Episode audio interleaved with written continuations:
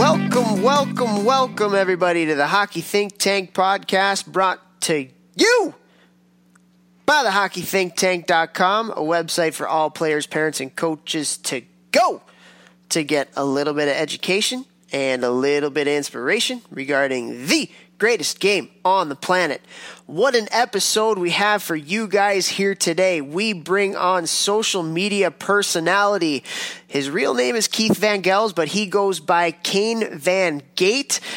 He has almost 33,000 subscribers on YouTube, almost 43,000 followers on Instagram. He's doing an unbelievable job with content and media and growing the game and growing a passion for the game. So as you all know, Jeff and I really enjoy that. So before we get to Kane, though, let's bring on the talent of the podcast, Jeff LaVecchio. Vex, what's going on today? Not much, Tovsky. Just got back from a great weekend with my team in Chicago, where it was colder than a witch's. It was -5 this morning. Oh, wait, no, maybe 5. I don't know. It was super cold. Like, it was ridiculously cold. And the boys won 3 out of 4, but obviously, and I'm happy they won, but I'm happier that it was a product of them doing the things that we've been trying to teach them and them crushing it. And they did really well. I'm really proud of my team right now. Yeah, it is freezing. It's absolutely cold. My God. Chicago was out of control, dude. It, like, windy too, like wind just like smacking me in the face. Like, every time you walk outside, you just get slapped in the face with wind. Yeah, I remember recruiting, out in like Fargo, North Dakota, or you're in South Dakota and Sioux Falls or in Minnesota and stuff, and there's no hills for miles. So there's nothing to stop the wind. And so it just, you step out of the car and it just like, it punches you in the face. Oh my God, just repeatedly too. She doesn't stop punching. It's, yeah, it'll get you. But I got to see Grandma and Grandpa, bro. I know you guys are listening right now. I love ya. Great to see you guys. Glad I could take you out for your birthday to Yen Yen, get a little Chinese food, have a little hang sesh with them. That was pretty cool. You're such a tool. Why am I a tool? I love Grandma and Grandpa. You're such a suck-up. You are such a suck-up. We all love Grandma and Grandpa as much as you do, so you just like to proclaim it more. Maybe we should do that a little bit more. Hey, just spreading the love, baby. Greatest two people on earth. So yeah. So I want to tell you a story, man. So this is really, really cool. So first of all, I have to give a shout out to the Northern Michigan Wildcats. So they came in to play Cornell. Cornell's the #1 team in the country right now. What's up? And honestly, I have not seen that competitive and just grinding you down type of team probably since I started coaching college hockey, however long ago that was. And so props to Grandpa Tony, who's really turned that culture around since he took over, I want to say maybe 3 years ago. His assistants, Byron Poole and Rob Lettinen, like, those guys have done such a good job. They were such entertaining games. So shout out to Northern Michigan. Like, they were one of the most fun teams that I've seen play in a long time. Just gritty, man. Just so gritty. It was so much fun to see. But on top of that, so I went down to talk to the coaches after the first game just to kind of say hello. Obviously, being a former college coach, you get to know all those guys on a deeper level, and they're both good friends of mine. And so we're sitting there talking, and one of the players comes up, and I don't know if he just like recognized my voice or whatever, or figured that there's no other 5'4" people actually in hockey, but he came up and he was like, "Hey, are you Topher?" I was like, "Yeah." He goes, "I love your podcast, man. You and Jeff are unreal. Like, thanks for doing that." And I was like, "Seriously? Did you? Wow, that was so cool." So appreciate everybody helping to spread the word, and we say it after every intro in our podcast. But just really cool to see a college hockey player just kind of walking by and listens to our podcast. So shout out! I didn't get his name. I should have got his name. But thanks for that. We appreciate it, man. Yeah, that's crazy, man. Because I had a guy who's playing in the East Coast League, Terrence Wallen, who runs Evolution Hockey Camps in the summers and is trying to help hockey players, kind of like you and I are, just in a different capacity. He reached out and said how much he loves the podcast and put a story up on Instagram saying he was on like an 8-hour bussy, so he's going to catch up on some of our recent episodes. So shout out to him, and it's just so cool because I think a lot of the stuff that we talk about helps a lot of younger players, but there's also like other levels to, and layers in the things that we're talking about that I think truly are things that I would have loved to have heard when I was playing juniors and college and starting my professional career. And even in the end of the career, I guess we bring on that we learn something from every episode. Like, older players can actually get a lot out of our show because, you know, we bring on people who are way smarter than us and at the top of the game. So really cool to hear that feedback from some of those guys. Yeah. And another cool thing too, actually, so I've had two emails in the past 2 weeks from people over in Europe. One was in Germany and one was in Slovenia. So they got a hold of the parent guidebook that I did, that a ton of people have downloaded. It's been pretty cool. And they asked to like translate it into their language and send it out to like all the people in their country. And I was like, that's kind of cool. So that's pretty badass. So make sure they're quoting you correctly. I know, right? They just write the most ridiculous book ever over there and you become some like cult like hero or demon or something. Yeah. But so if German is your first language or Slovenian is your first language, the Hockey Think Tank Parent Guidebook will be at a store near you, or it's just free on the internet. You can just download it. But but we have had some awesome feedback from the Parent Guidebook out there. So for anybody listening that hasn't had the chance to take a look at it, you can just go to our website, thehockeythinktank.com, and under resources, there's a Parent Guidebook, and you just go in and enter your email, and it's free. Just a free download. So just some information for parents. And I'm actually working on right now a midget junior hockey guidebook too, because the first one was very basic. This one is going to be a lot more for people that are entering into that junior hockey, midget hockey, college hockey phase. And I just feel like there's such a need for that. And I'm sure you hear it all the time. I do as well. So working on that one right now, and hopefully that gets done pretty quickly. Dude, we are so weird with our weird connection. Quick story, Toph and I, when we played together, we never ever played together except like random summer things or something. And we were nasty together, we're just completely different players. We just had this weird thing where Toph would be nasty all over the ice. I would skate around like an idiot really fast. Somehow he'd find me to hit me for a breakaway and I'd score.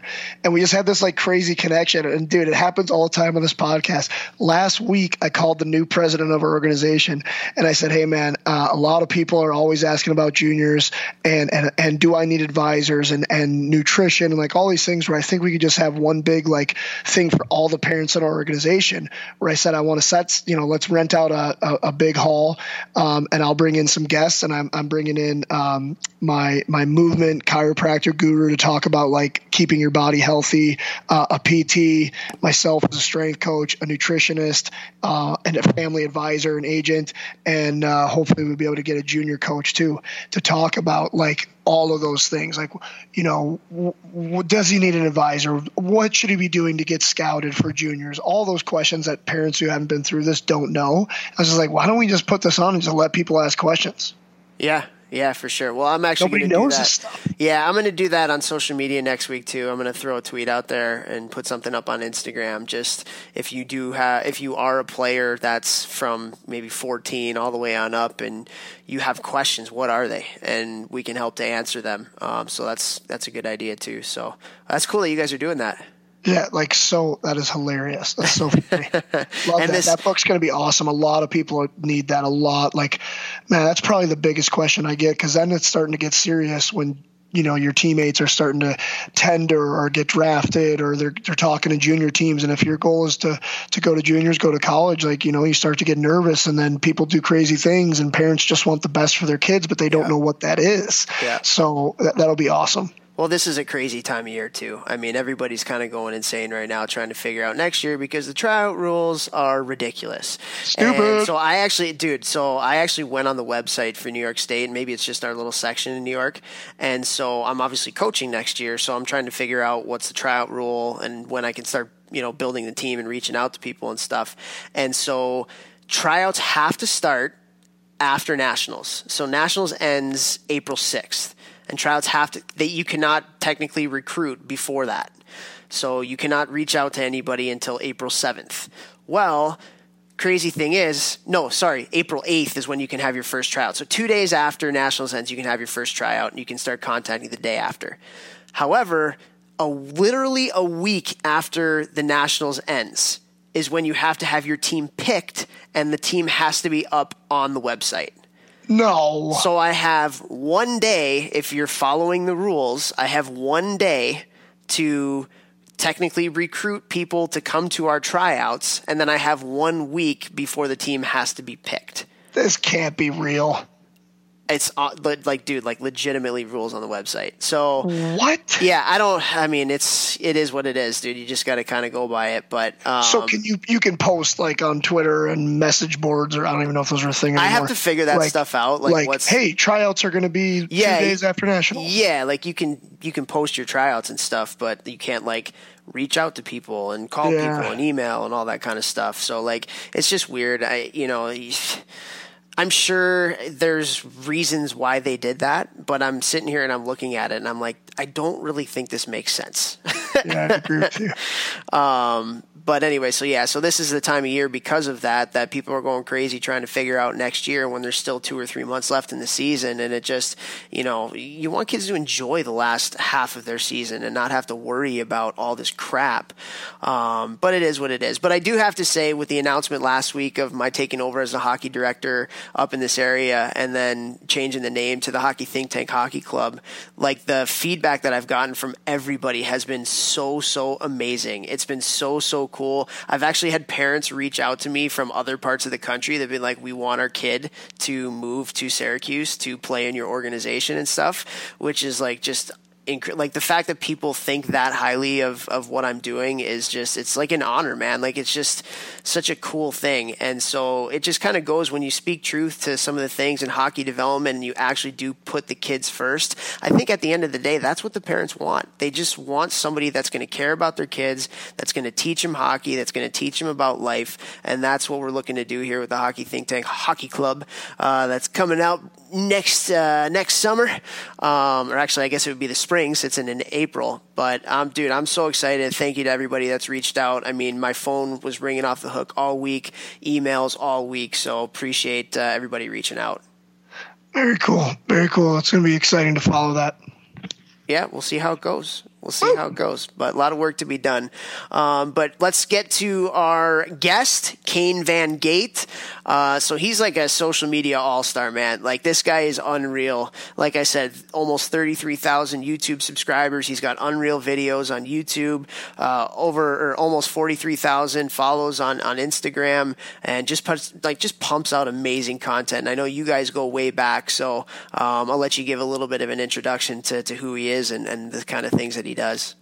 Yeah, I mean, Keith's just a great guy, and his alter ego, Kane Van Gate, that's put him on the map. Is he's just trying to be funny. He's trying to take the best and the worst about beer league hockey players and put them into one character and just have fun with it. And we all know guys that take it this seriously, and it's not bad or it's not good. It's just funny and it's awesome. And he's a good character, and anyone that plays in a beer league knows people that are like his character, Kane Van Gate. So it's pretty cool stuff, and he's boys with Pavel Barber because of this. He shoots a ton of videos with Barber.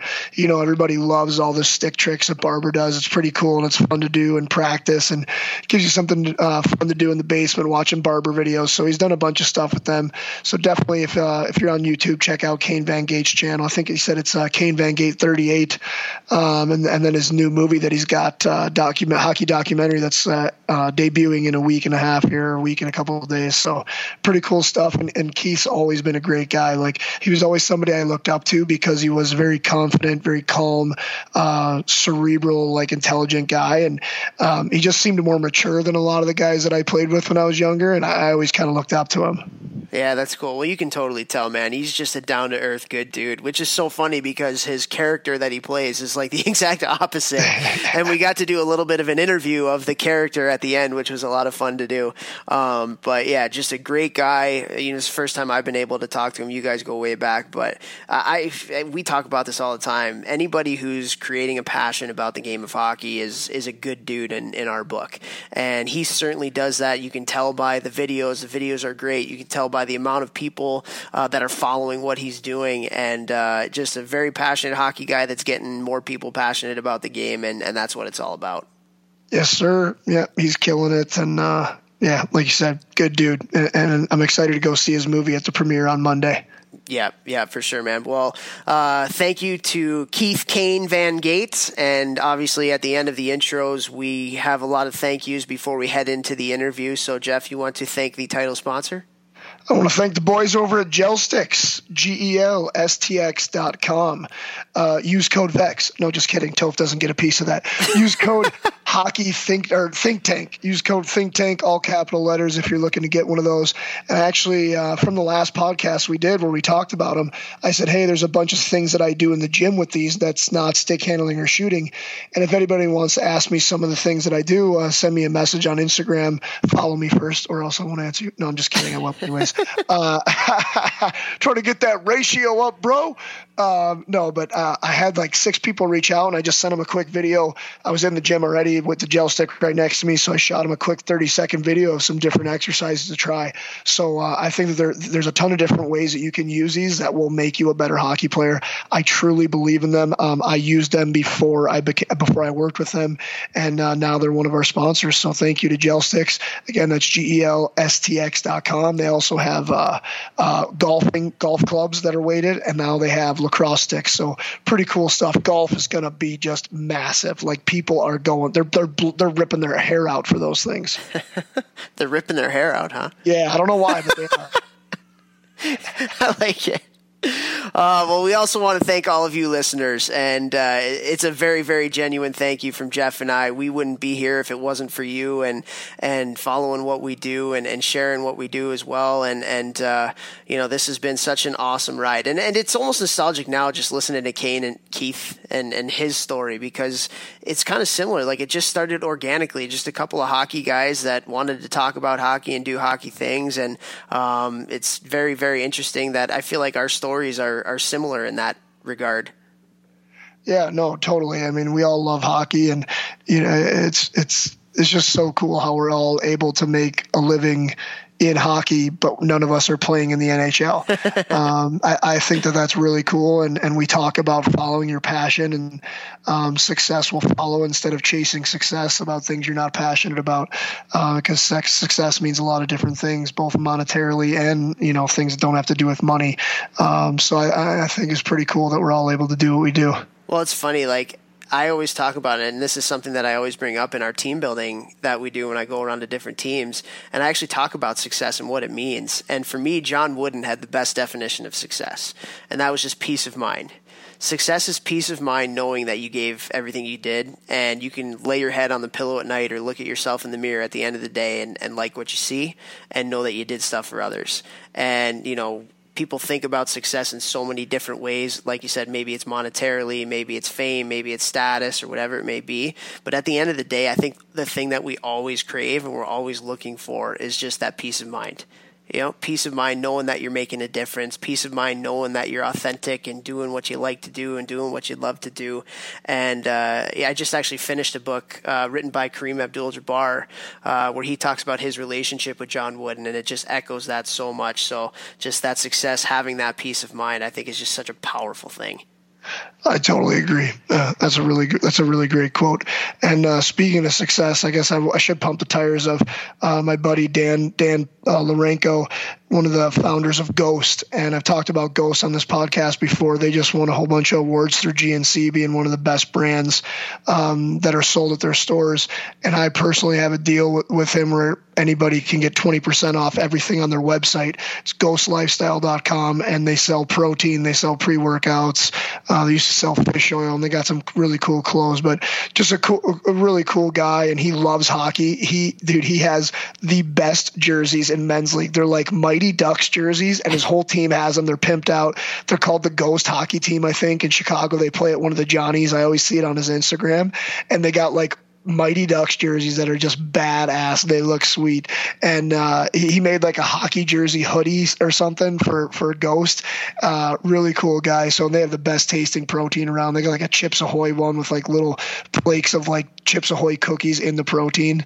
They make really cool flavors. So I know a bunch of people that I've told use it and really like his product. So ghostlifestyle.com, and the code is RIPT, capital RIPT, my company's name. That'll get you 20% off everything. So any listeners out there looking for some new protein, give it a whirl.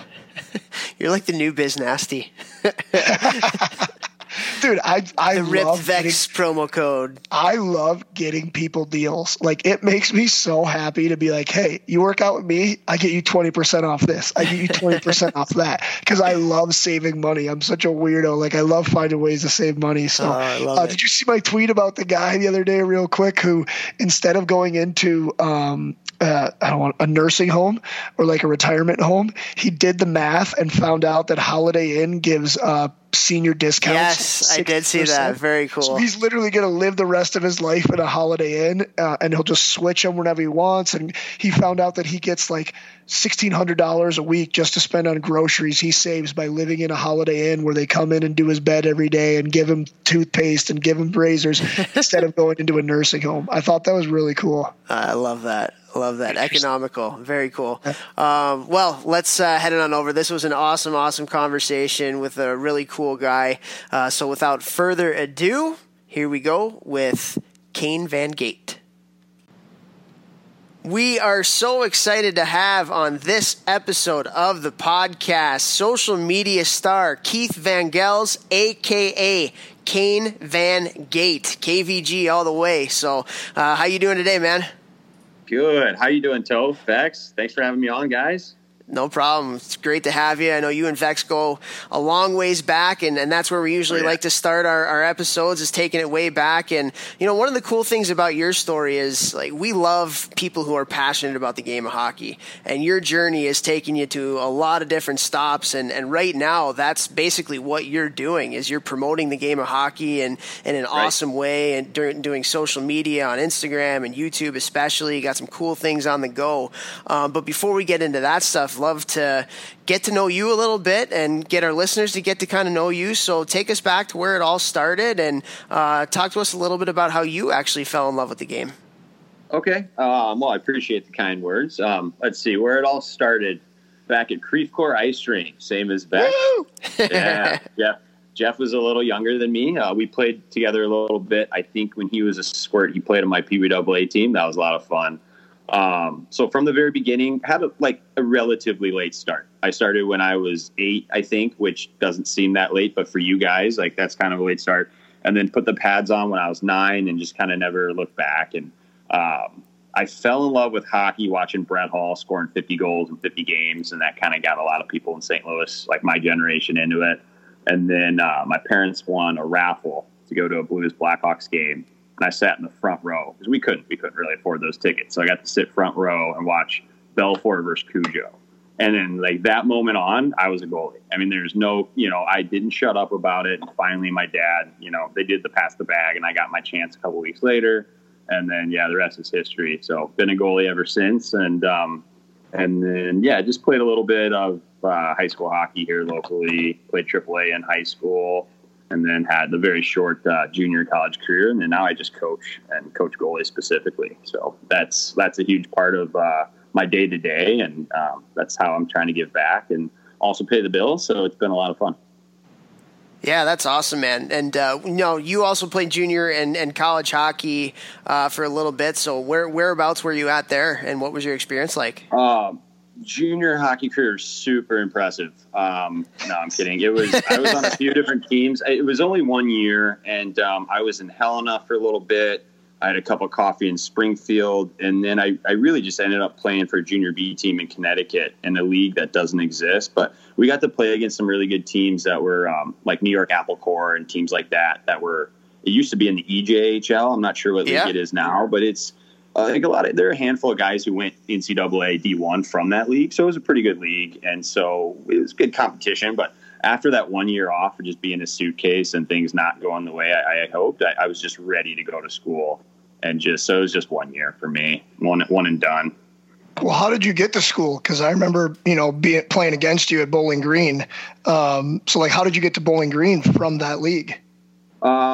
So that's a good question. So I walked on at Bowling Green. I was not recruited. There's a showcase I played in that summer, and I was on the fence of, should I try another year of juniors, or should I just walk on somewhere and just study what I want, film and marketing and that sort of thing.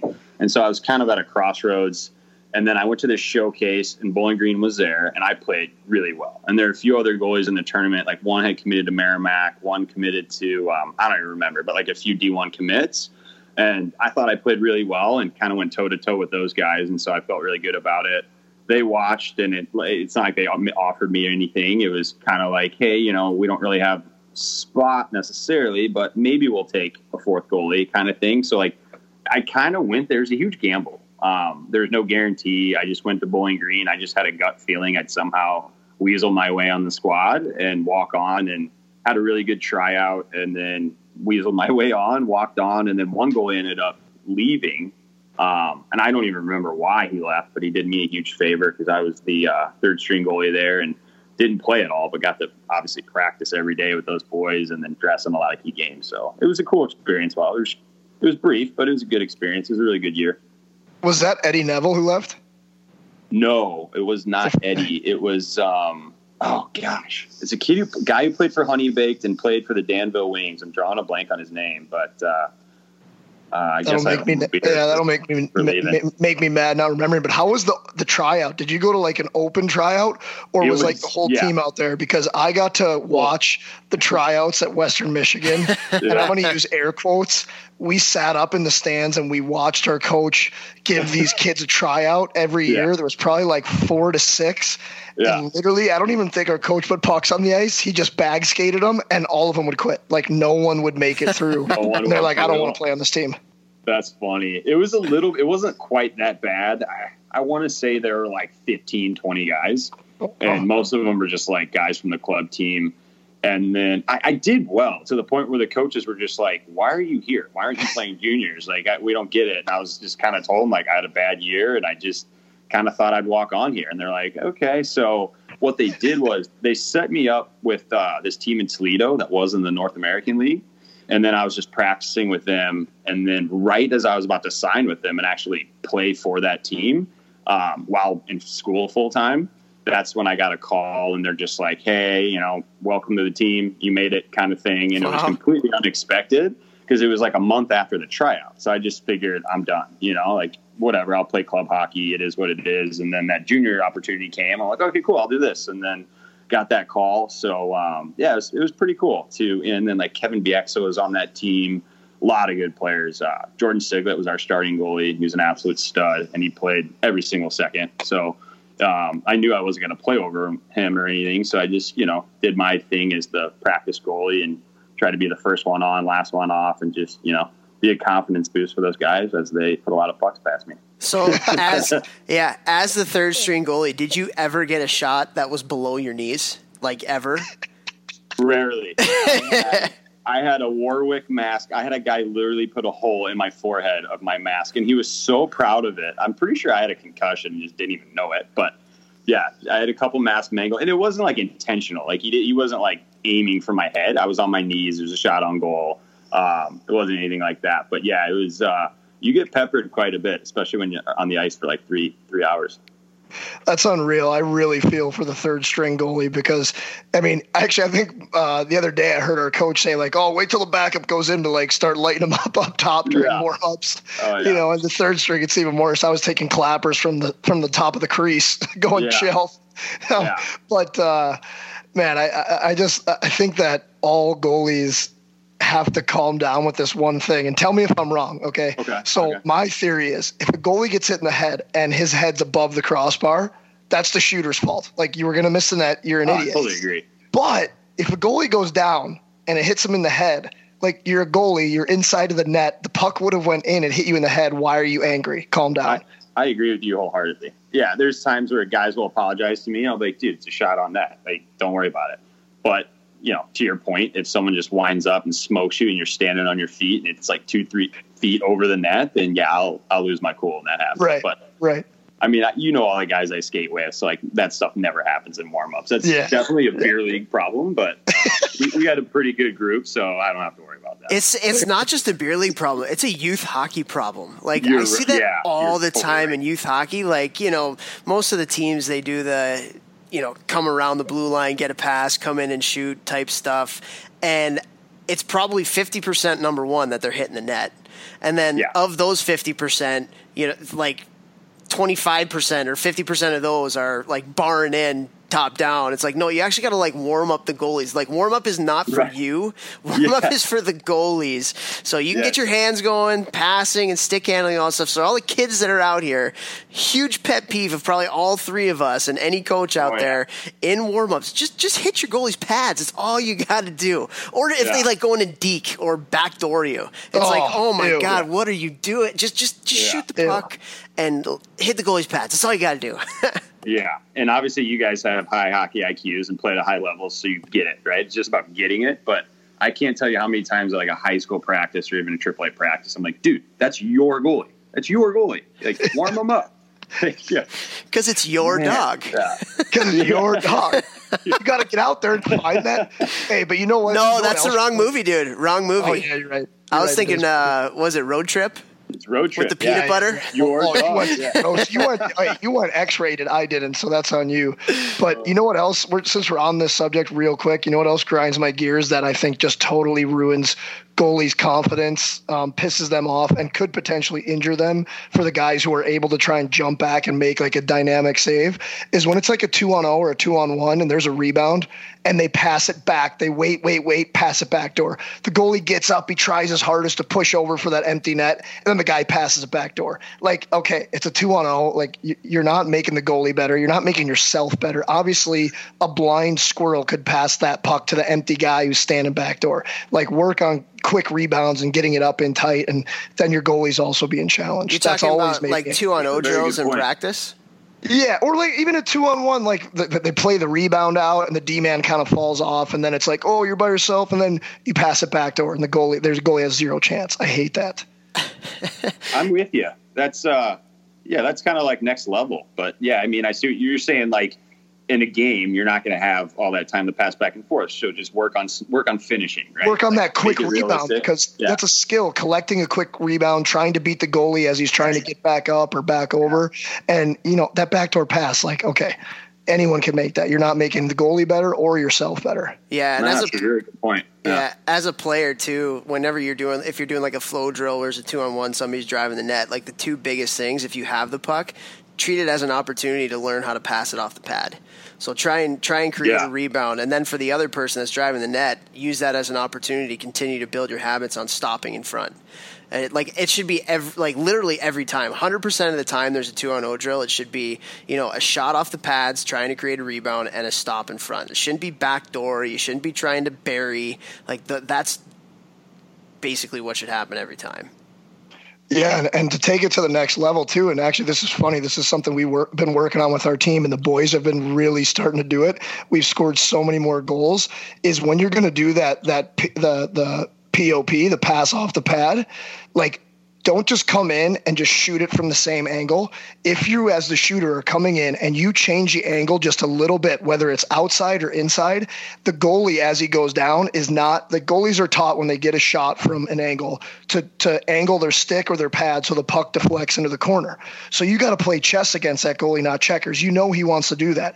So if you change the angle right before the shot, it's way harder for them to stay square, get down, and kick it out to the corner or stick it to the corner. Like, I literally have stopped practice probably 3 times in the last month and shown the guys how it works. And every time the goalie, like, he's off. Am I right, Keith? You know what I'm saying by that? You're absolutely right. Totally. No, that makes perfect sense. Changing your angle before a shot in general is just very effective because, you know, you're not completely set or as set as you want to be. But, yeah, no, that's a perfect example of that. Absolutely.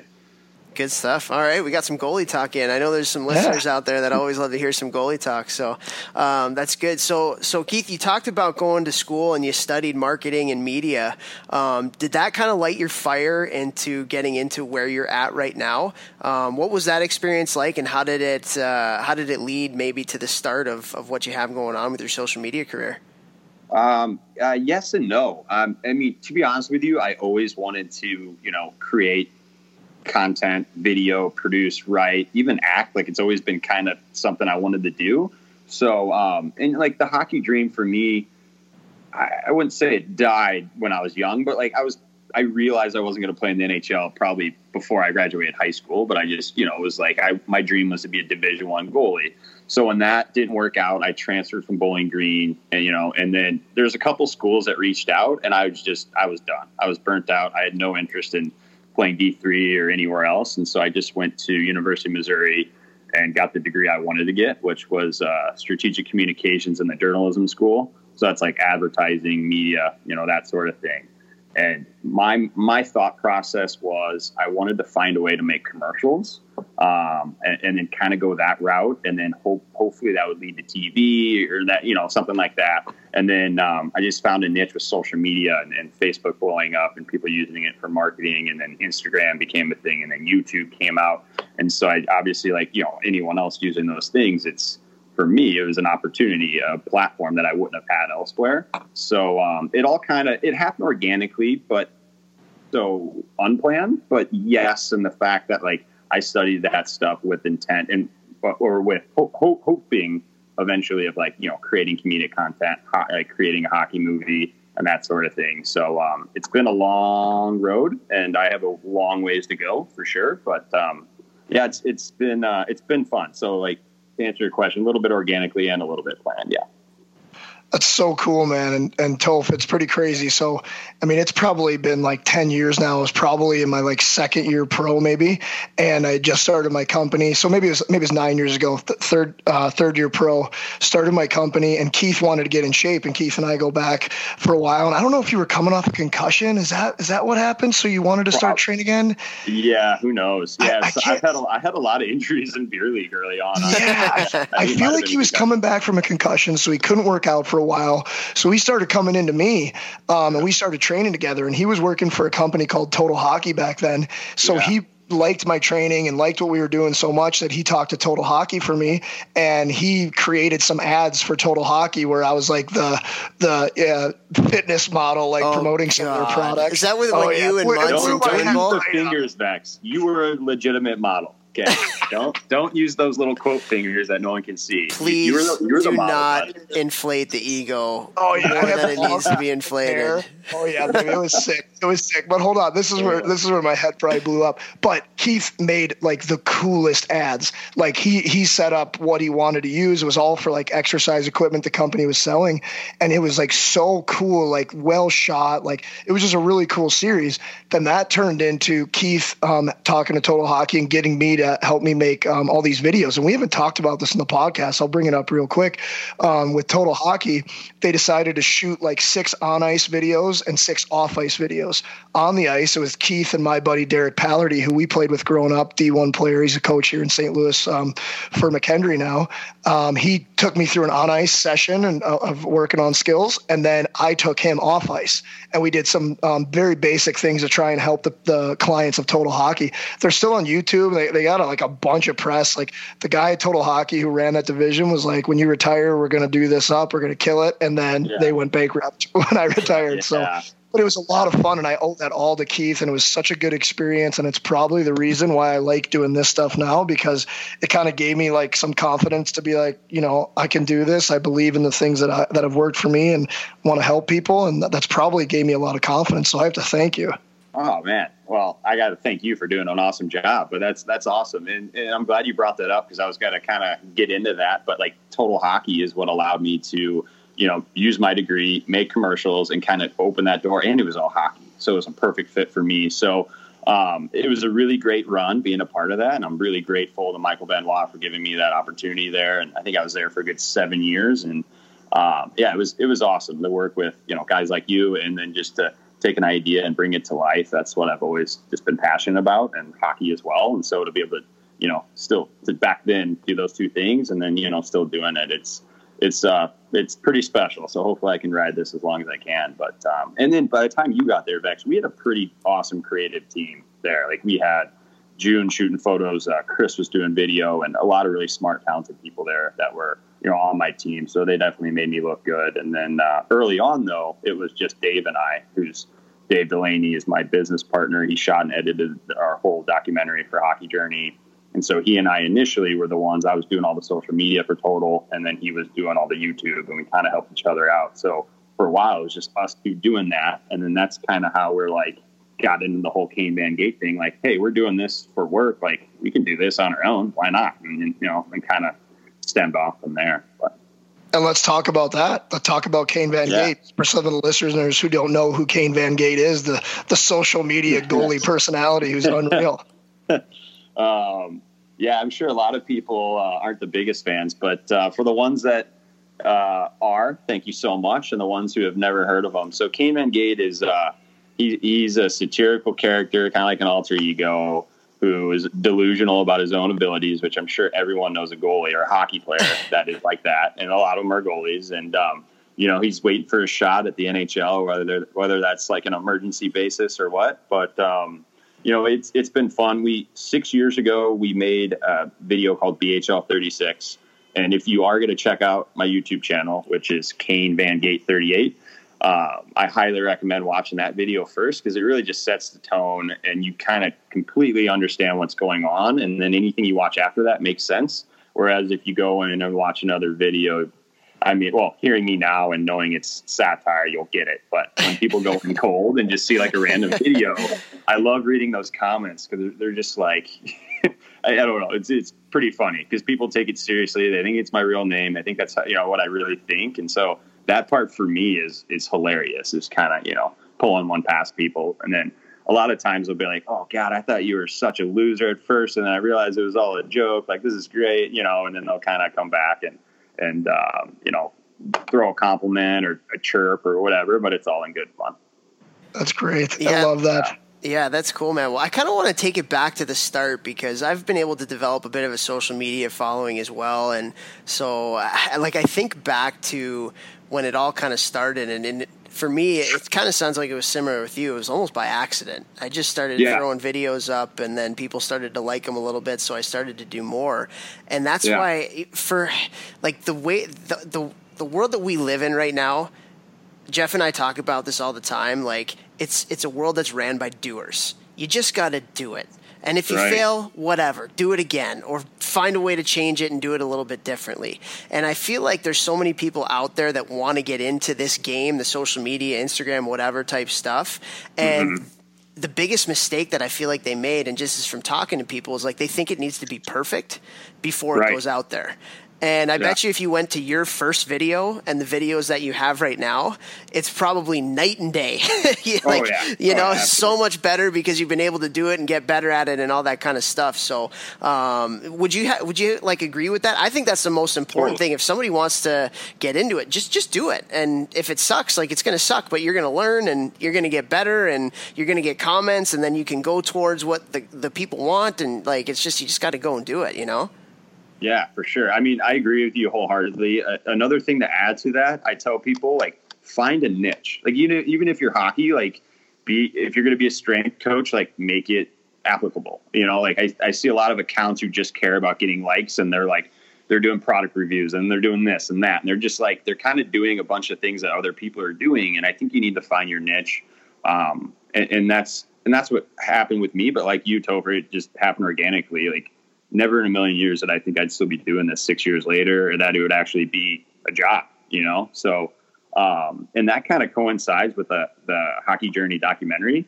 It's one of there's a few themes in it, but one of them is just go for it, do it. You want to make a hockey movie, make a hockey movie. Like, what, it's, you know, no one's stopping you but yourself. And, yeah, I really like what you said there, because that kind of ties in with everything. That kind of makes me think of, like, I think about why a person like you has had the success you've had, and a person like Toph has had the success he's had, and myself in the gym. And not saying I'm at the top of the game by any means, but, like, you know, success is a relative term in hockey and in life, and whatever you desire, if that you hit that, you know, that's success in your book. And for me, I feel like a lot of people chase being successful instead of chasing whatever they're passionate about. And if you chase what you're passionate about and put all your energy into that, I feel like, and you love what you're doing, you're going to be better at it. You're going to be way better at doing something that you love every day of your life. And it's not going to feel like work, which then will allow you to work more hours or work smarter or create relationships or whatever. But then you'll be successful because you're doing what you love. And if you can make a living at it, it's unbelievable. That's the goal. I don't think the three of us would say that we even work. Like, I don't work. I go to the gym every day. It's unreal. We're Lululemon all day long. You know, Toph sits in his house and watches NHL videos in his underwear and clips them and teaches people how to be good at hockey. He loves that. Yikes. You know, he doesn't go outside. That's hilarious. So tell us about this movie, man. I mean, it's like I've seen the trailer for it. There's a trailer. You're in my head now, Jeff. There's a trailer. There's a trailer online. I looked at it. It looks awesome. So if you can tell our listeners a little bit about what it's about. Yeah, thanks for taking the time to watch it, Tover. Yeah, it's a travel documentary with the character Kane Van Gate and then his buddies Pavel Barber and Greg Bowden. Barber's a stick handling specialist. I'm sure you guys have seen him on social media doing his thing. And then Greg Bowden is a buddy of ours who owns Floorball Plus, so he's really in the floorball. And then his father was Norm Bowden, who's the first ever Winnipeg Jet, and he was also on the original St. Louis Blues team. So there's kind of a tie-in there, and his dad's like late 70s, still plays beer league, like absolute beauty. But anyways, it's so myself as Kane Van Gate and those two guys up in Vancouver, just kind of bumming around, just doing very hockey centric things, going on this Ultimate Hockey fan cave, just collecting interviews with different hockey personalities up in BC, as well as some guys here in St. Louis that have a tie in to Vancouver, like Neil Kaminowski, for example. So it's kind of like a little hodgepodge of just cool footage and hockey interviews, and it's all hockey centric. And I think anyone who's passionate about hockey is going to like this documentary. So, and if you're a fan of anything I've been doing on YouTube or Barber's been doing on YouTube, then you're going to absolutely love this. But like I said, even if you have no clue who we are, if you love hockey, I think it's something that anyone who's, shares that passion is going to appreciate. That's unreal. And that's what's like the benefit of what you guys do. Like I look at you, I look at Barber, I look at guys like Coach Jeremy, who's got a huge Instagram following as well. And you guys just bring more people to the game. And that is something that I think is so, so important. And you get people more passionate about the game. I feel like if you had a job title, like what's my job description? It's like to get people passionate about hockey, and that's what Jeff and I love to do too. So we really appreciate the stuff that you're doing. And do you get a lot of like really cool feedback from people that, I'm sure you've been maybe even noticed on the street or something like that, or you're in a rink and somebody sees you playing or whatever. Like, do you get people, are you a little bit of a celebrity now as well because of it? I use that term very loosely. I wouldn't say celebrity, but I think, a lot of kids watch YouTube, right? So a lot of them, and the ones who see me on the ice all the time at like Kirkwood and AAA Blues and all that, like they're used to me. So it's no big thing. But randomly when you see a team from, I don't know, like Afton, Merrimack, kids who don't know you, they're just kind of like, oh, that's that guy Barber scores on. You know what I mean? So rarely is it like, oh, that's Kane Van Gate. It's more like, that's a dude from the shootout videos who got scored on. But, I'll take it. It's fun. But the biggest compliment, the most humbling thing is I can't tell you how many times I've had a kid just say, hey, I like YouTube and I've stumbled across your videos, found them funny. You helped me fall in love with the game and the position. I'm a goalie now. And I'm just like, it blows my mind. But there's so many kids out there who reached out to me or like, I wasn't even into hockey. And then I stumbled across your videos and check out my new setup. I mean, like I couldn't even tell you how many times it's happened. And so like, that's just, for me, it's insanely humbling, but, I do consider myself a promoter of the game, and or an ambassador of hockey. Like we all are, right? We're all passionate, trying to grow it. So that's probably the best feedback I've ever gotten. That's awesome. So tell us a little bit about Kane Van Gate, because we're talking to Keith right now, and I think Kane's a little bit different. So for all of our listeners that haven't been inundated with your stuff yet, give us a little bit of an insight into who Kane Van Gate is, what he does, and he's a pretty big beauty from what I see. Yeah, so beer league is his life. He spends his life. It's his life. Yeah, it is. And that's why. So we called the spinoff series after we made that pilot BHL 36. We call it the BHL Life. And because it's this guy's whole life, he plays one game a week and he spends all week preparing for that one game. And, it's Kaner is he's an average beer league goalie. Like he's not terrible, but he thinks he could play in the show. He thinks he's just waiting for that, he just hasn't let the dream die, where most guys, when you're 15 or 25 or whatever, like even when you play pro, like you guys, at some point, the dream dies and you're not going to play in the National Hockey League. But there are guys out there who never even had a sniff at D1 or East Coast or anything, or the SP, like not even close, who still kind of have that dream alive, and I've met a few of them, and I just kind of walked away shaking my head like, someone needs to exploit this. Like, someone needs to make fun of these guys. Like, there's so many of them, and I'm sure there's guys like that in baseball, basketball, but like, we know damn well that there are a lot of hockey players out there that just think they're awesome and they're average at best. So that's Kaner. He thinks he's the man. He thinks he's going to figure out a way to be in the show someday. But obviously, you know, me being the goalie coach I am, I'm very, very well aware of my abilities and my age. You know what I mean? So I like to think we're pretty different, but there's obviously crossover there. I mean, I love hockey. I love the position. I coach goalies. I love the gear. So, I mean, there's a lot of, you know, sometimes it is me being me, but I'm definitely not that cocky persona that I am on YouTube. That's for sure. I don't know. We'll be the judge of that by the end of this. But fair. One of the videos I watched and one of the things you did, which I thought was absolutely hilarious, was you actually went down to Florida, and the Florida Panthers held, like, what was it, an open tryout for goaltenders or something, where they had the goalies on the ice, and you were talking to Thomas Papali. Yeah, Vince Papali. So what was that experience like, and going down there and being able to shoot as Kane Van Gate? That must have been something else. Oh, it was absolutely perfect. So Mike McKenna, I'm pretty sure, made that happen. I think McKenna and Mitch Korn both knew Rob Tallis, who was the goalie coach down there, and just reached out to him like, you have to let this guy come. And so immediately they're like, yep, come on down, like, do your thing, make videos, blah, blah, blah. But for them, it was just obviously PR. It was Luongo went down, and then I can't remember if it was Reimer who his partner was. He went down, and then it was one of those deals where Rob Tallis, the goalie coach who played in the show, like, obviously he knows how to stop a puck, but probably hadn't worn pads and, you know, God only knows how long, and it's not like riding a bike. So he's back there getting dressed, and then he ended up not going in the net, but it was like pretty darn close, and Luongo was on his way to get an x-ray at the hospital.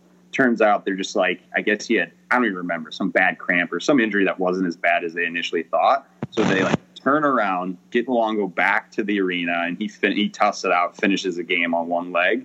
And so the media blew up about this, and this is before the whole, you know, emergency goalie bug, whatever you want to call it, kind of happened.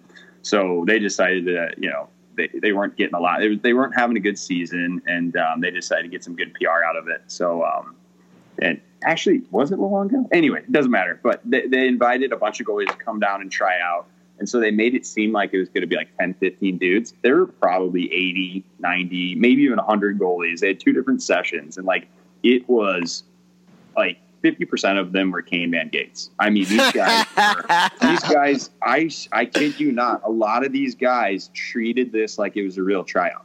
It legitimately, like, took it seriously. We're stretching, like, it was unbelievable. And I'm just looking around like, this is all just for social media, like PR. Like, you're not actually going to practice with the team. That's just the thing they say. Like, come on.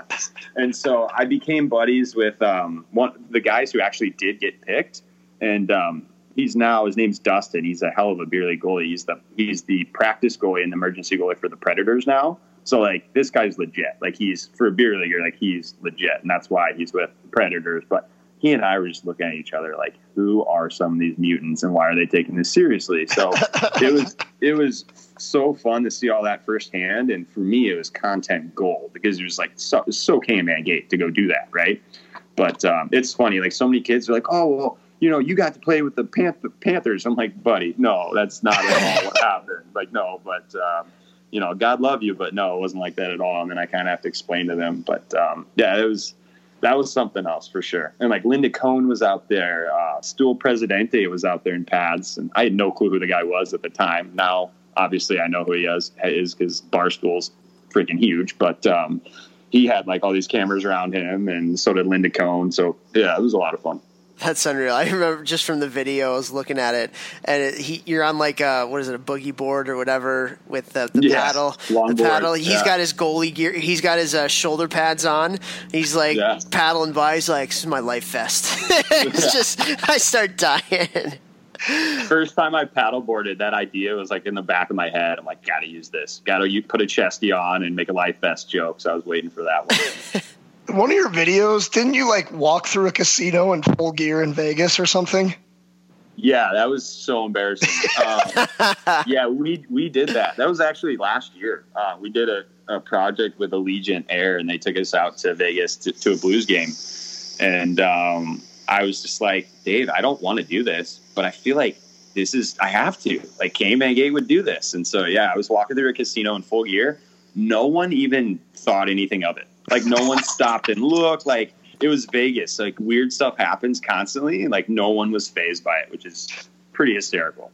That's almost even funnier that nobody even cared. Yeah, halfway through, I was like, my anxiety's gone. Like, no one even cares. Like, no one even cares. This is fine. That's unreal. Do you have fun playing that alter ego? Like, when you get into character and you're playing that just, like, complete buffoon, Kane Van Gate, maybe not a buffoon, but it just whatever his personality is, like, is that has to be fun to be able to do that. Because you're right. There are so many people like that. And the fact that you get to do it and then kind of make fun of them in a way, like, that's got to be so much fun.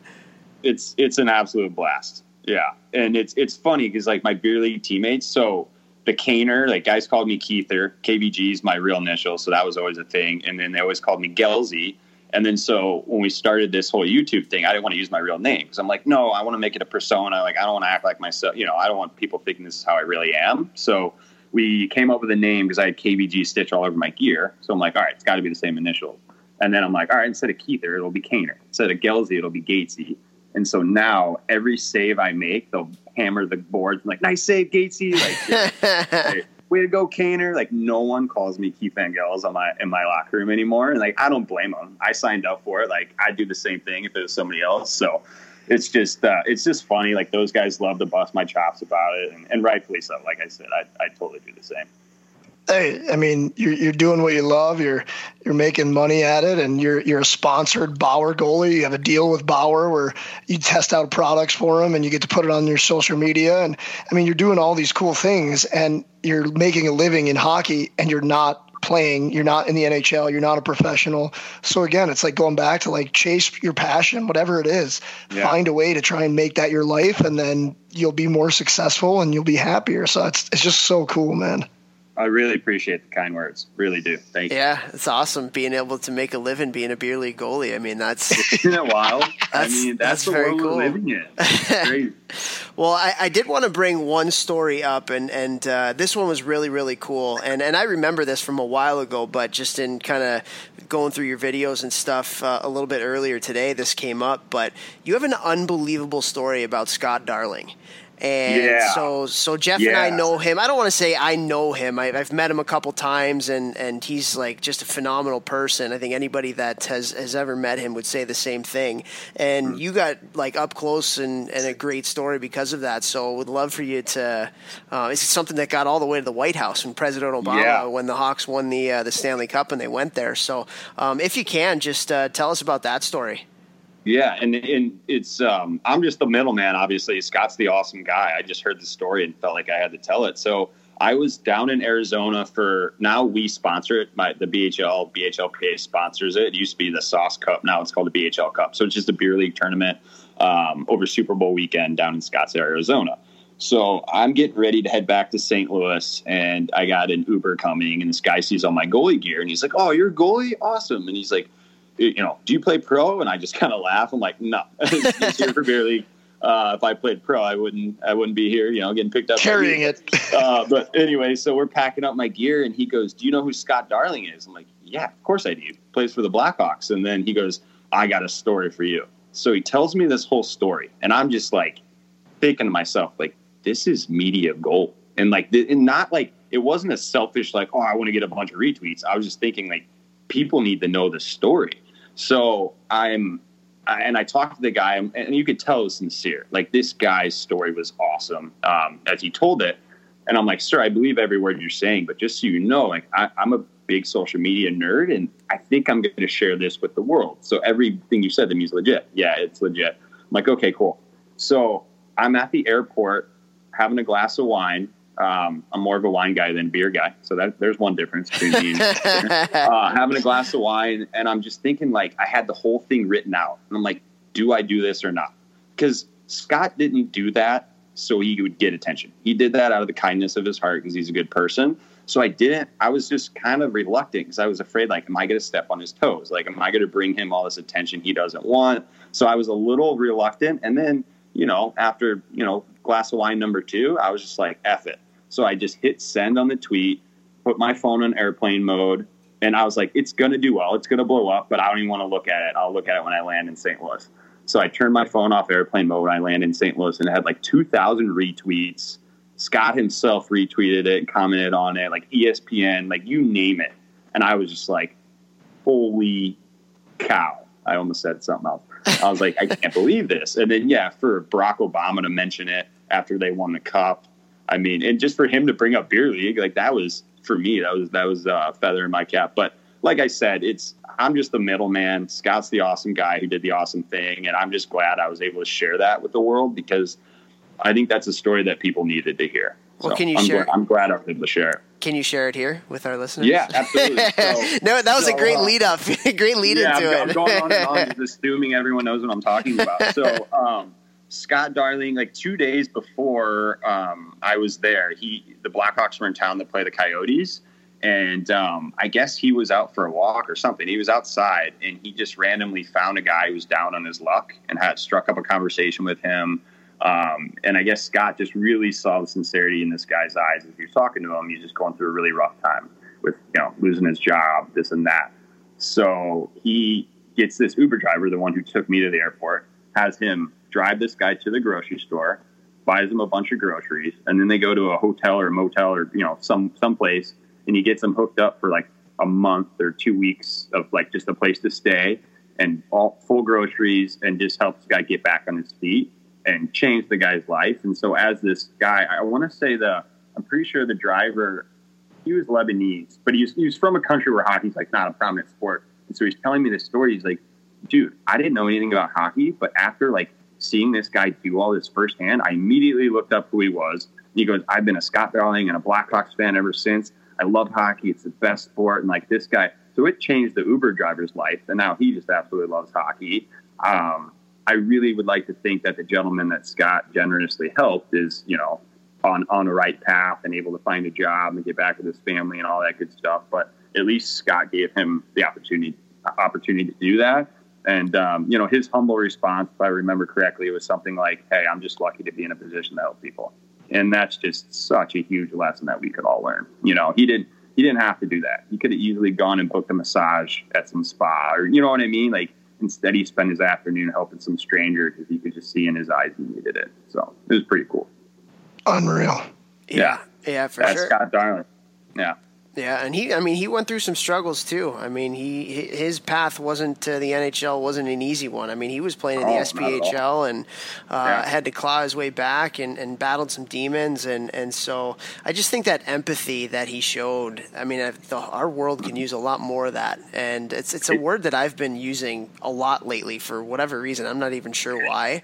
But just putting yourself in somebody else's shoes, especially if you've been through that, is just, it's such a powerful thing. And like when you're relatable like that and when you can actually have perspective, again, that's just, it's amazing. We talk about that all the time, Jeff, right?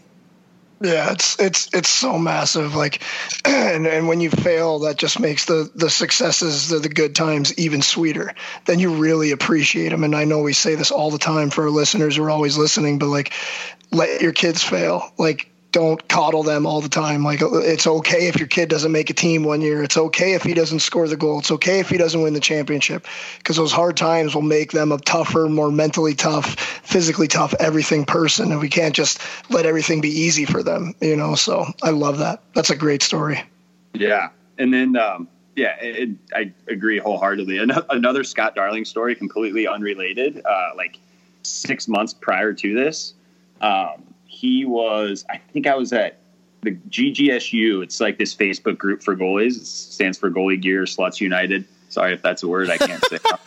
That's okay. But anyways, and so it was like Scott Darling was a big part of it. And then Garrett Sparks. And then I think like Bennington used to be a part of it. So like all these guys when they were like young, like 15 or whatever, started this Facebook group and it blew up. And it's got this huge, huge following. And now they do like summer camps and stuff like that. So rewind 6 months before I ran into that Uber driver, we're going to this camp just to do like a video or whatever, like a one-day thing. And so Dave and I are walking into this rink in Chicago, and Scott's right next to us, and they had just won the cup. It was like a month after he won the Stanley.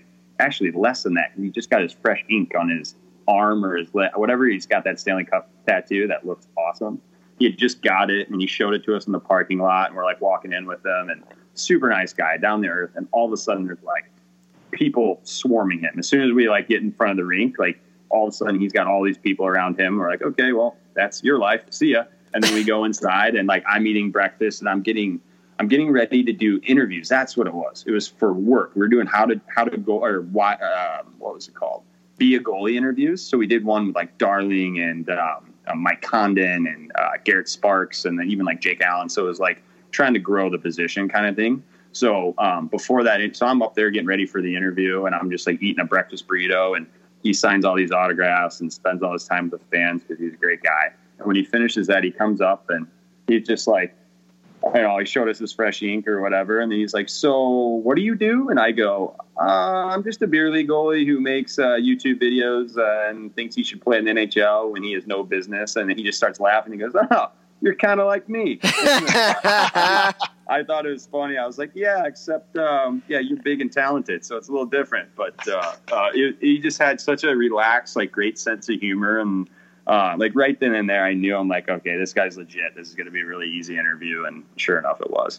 Yeah, hockey guys are just different. Hockey people, just not just guys, hockey yeah. people, men and women. But, you know, you mentioned the Scott Darling story, like, in what you've been able to do and the popularity that you've been able to accrue here, what's like one of the coolest things that has happened to you, or maybe what's one thing that you've been able to do that just kind of blows your mind based upon where you were 10 years ago even and now where you are now?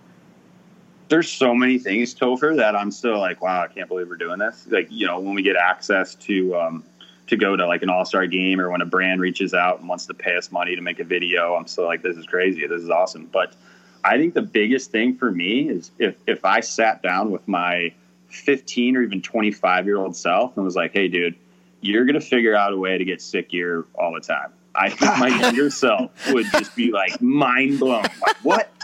Like, you got good all of a sudden and played pro? No. It's not that. But, you know, you just wait. So I think that's, like, the coolest thing. I think just my younger self would find it the most exciting for sure.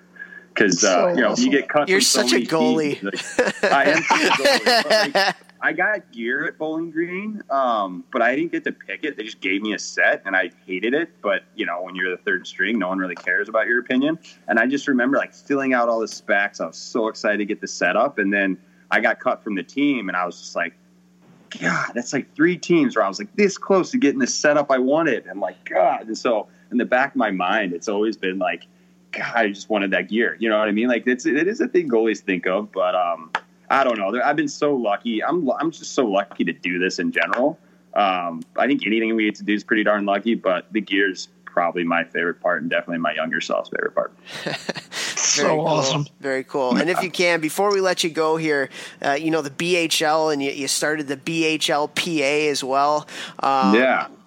So if you can, just talk to BHL, I'm assuming, is the beer league, beer hockey league. Is that what it is? Yeah. So if you can, just tell our listeners a little bit about what the BHL is, and then starting the BHLPA, which I think is unreal. You guys actually got a clothing line and everything. So tell us about it. Those are sick, too. Yeah. Like, I love it. It's such a cool logo. Thank you. Appreciate that. Well, all of the logos have been designed by my buddy Matt Stewart. He's super talented, so we've hired him, and he's been a huge part of it. But so yeah, the BHL, stepping back, is actually the league here in St. Louis, the Brentwood Hockey League. It's a BHL, and that's, like, for a while that's been the Premier League, the advanced league there. If you win that beer league, then, you know, like, that's the league to be in. That's all the best players play in that one. And so we just kind of wanted to make it more of a universal thing. So I made it seem like BHL was beer hockey league, you know, so it applied to the masses. Because, you know, obviously people outside of St. Louis aren't going to have any clue what that means. So it's kind of a dual meaning. And then the whole BHLPA thing, I always just thought was, like, a running joke, or not thought, like, it was a running joke. And I always just thought it was just kind of funny to, like, parody, you know, the real guys, right? Like, the legitimate entity, which is the National Hockey League, and just kind of, and obviously all the jokes are on me in beer league. It's never on them. So, and so, like, a huge part of the storyline was, oh, I'm going to start the BHLPA. I'm going to get this going and that. And then, you know, fast forward, we're still doing this for 3 years. And then people are reaching out like, when is this going to happen? I'm like, we need to do something with it. And then we made some like concept shirts, like a one and done shirt, like franchise goalie and just ridiculous stuff like that. And then after like 100 messages of people being like, where can I get a franchise goalie tee? I'm like, all right, fine. We're doing apparel. Let's do it. And then we'll just make it like that's the BHLPA, like that he starts this apparel line. So you can go to bhlpa.com and get hats and hoodies and T-shirts and all that stuff. And clothing is something I wanted to avoid because I worked in retail and like I've seen, you know, how well and how hard like Gong Show and Sauce and Violent Gentleman, like there's all these brands out there that are doing such a great job that I was like, I don't have the time or I just didn't care to compete with any of them. And we definitely are no competition of any of them, but it got to a point where it was like, we might as well, you know what I mean? We might as well start doing BHLPA stuff and, you know, people buy it. So, beer leaguers out like all over the country, actually in Canada as well, buy it. And we've had some sales over in Europe even. So it's, that's something that's, I kind of pinch myself that it's even a thing, but it is.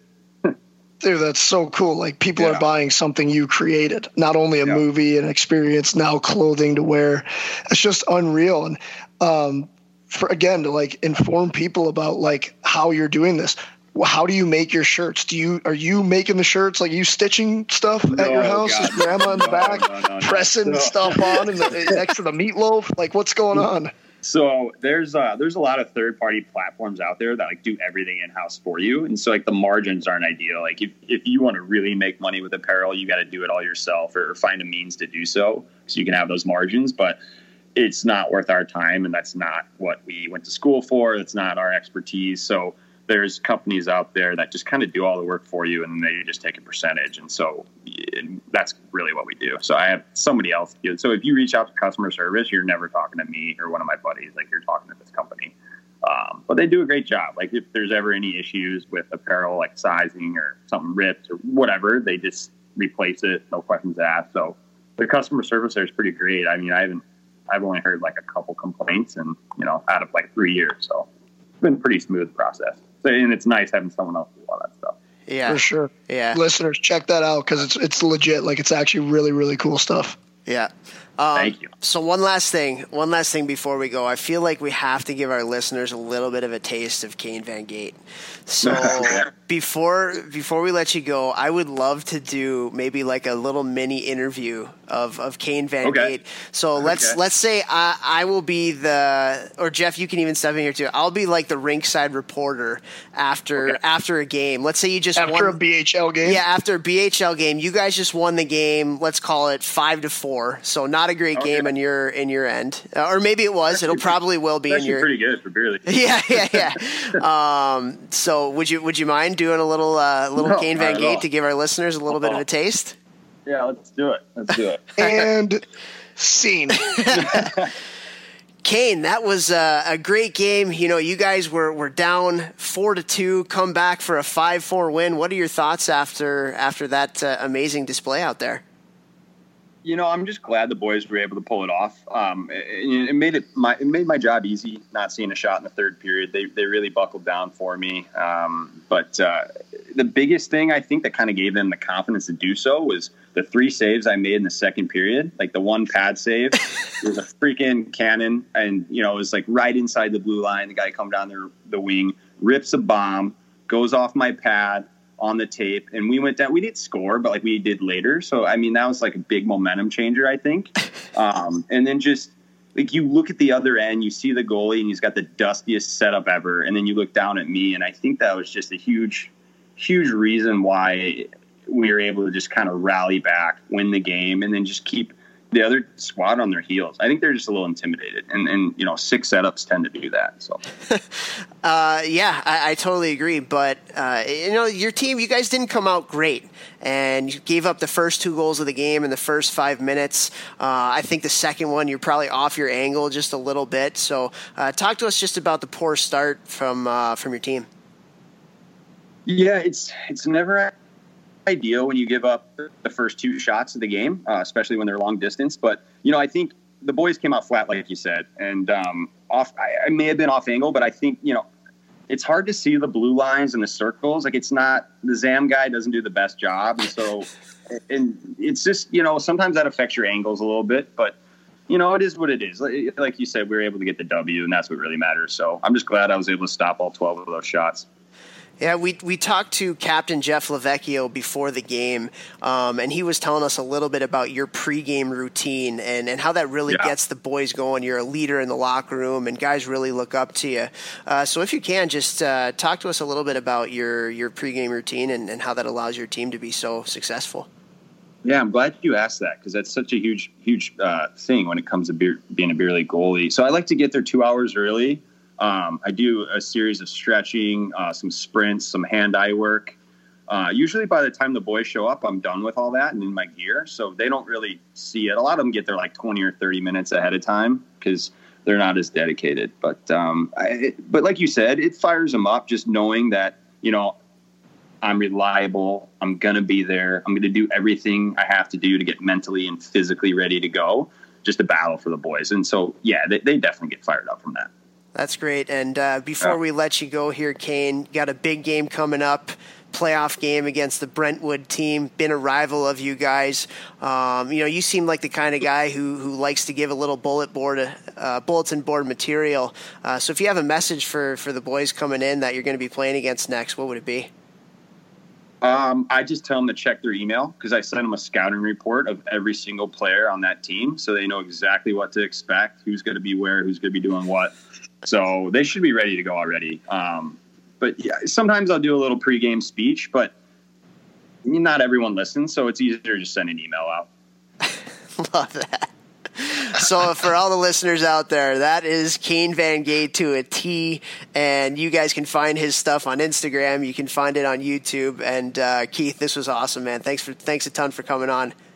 Yeah, thanks, Topher, for having me. And, Jeff, I appreciate it. You guys are awesome. I really appreciate the kind words, and I'm big fans of you guys, so it was a lot of fun.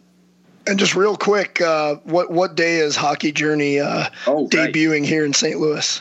Right. Thank you, Jeff, for asking. January 27th, so a week from tomorrow, so the Monday after the All-Star game at Chaminade Theater Skip Barris Center. And so it's pretty exciting. It's we got like 350 tickets sold already, and I think it's 700 is capacity. So hopefully we can fill her up, and then I think the movie it's kind of up in the air when it'll be available to the public. But I'm hoping for the next 4 to 6 weeks be available for digital download on iTunes and Amazon. Hopefully. Unreal. Well, I will be in attendance, buddy. So is Munce. I'm going with Muncie. My mom and dad are going. Her friends are going. It's it's gonna be cool. I'm really excited. Really excited. Hopefully people like it. But just two dudes with a really low budget just found their passion. So hopefully this just opens doors so we can keep doing it. Honestly, that's just really what the goal is. Very awesome, cool, man. Well, great job. Keep up the great work, and I'm sure we'll be in touch at some point in the future. Awesome. Thanks again, Topher. Jeff, appreciate it.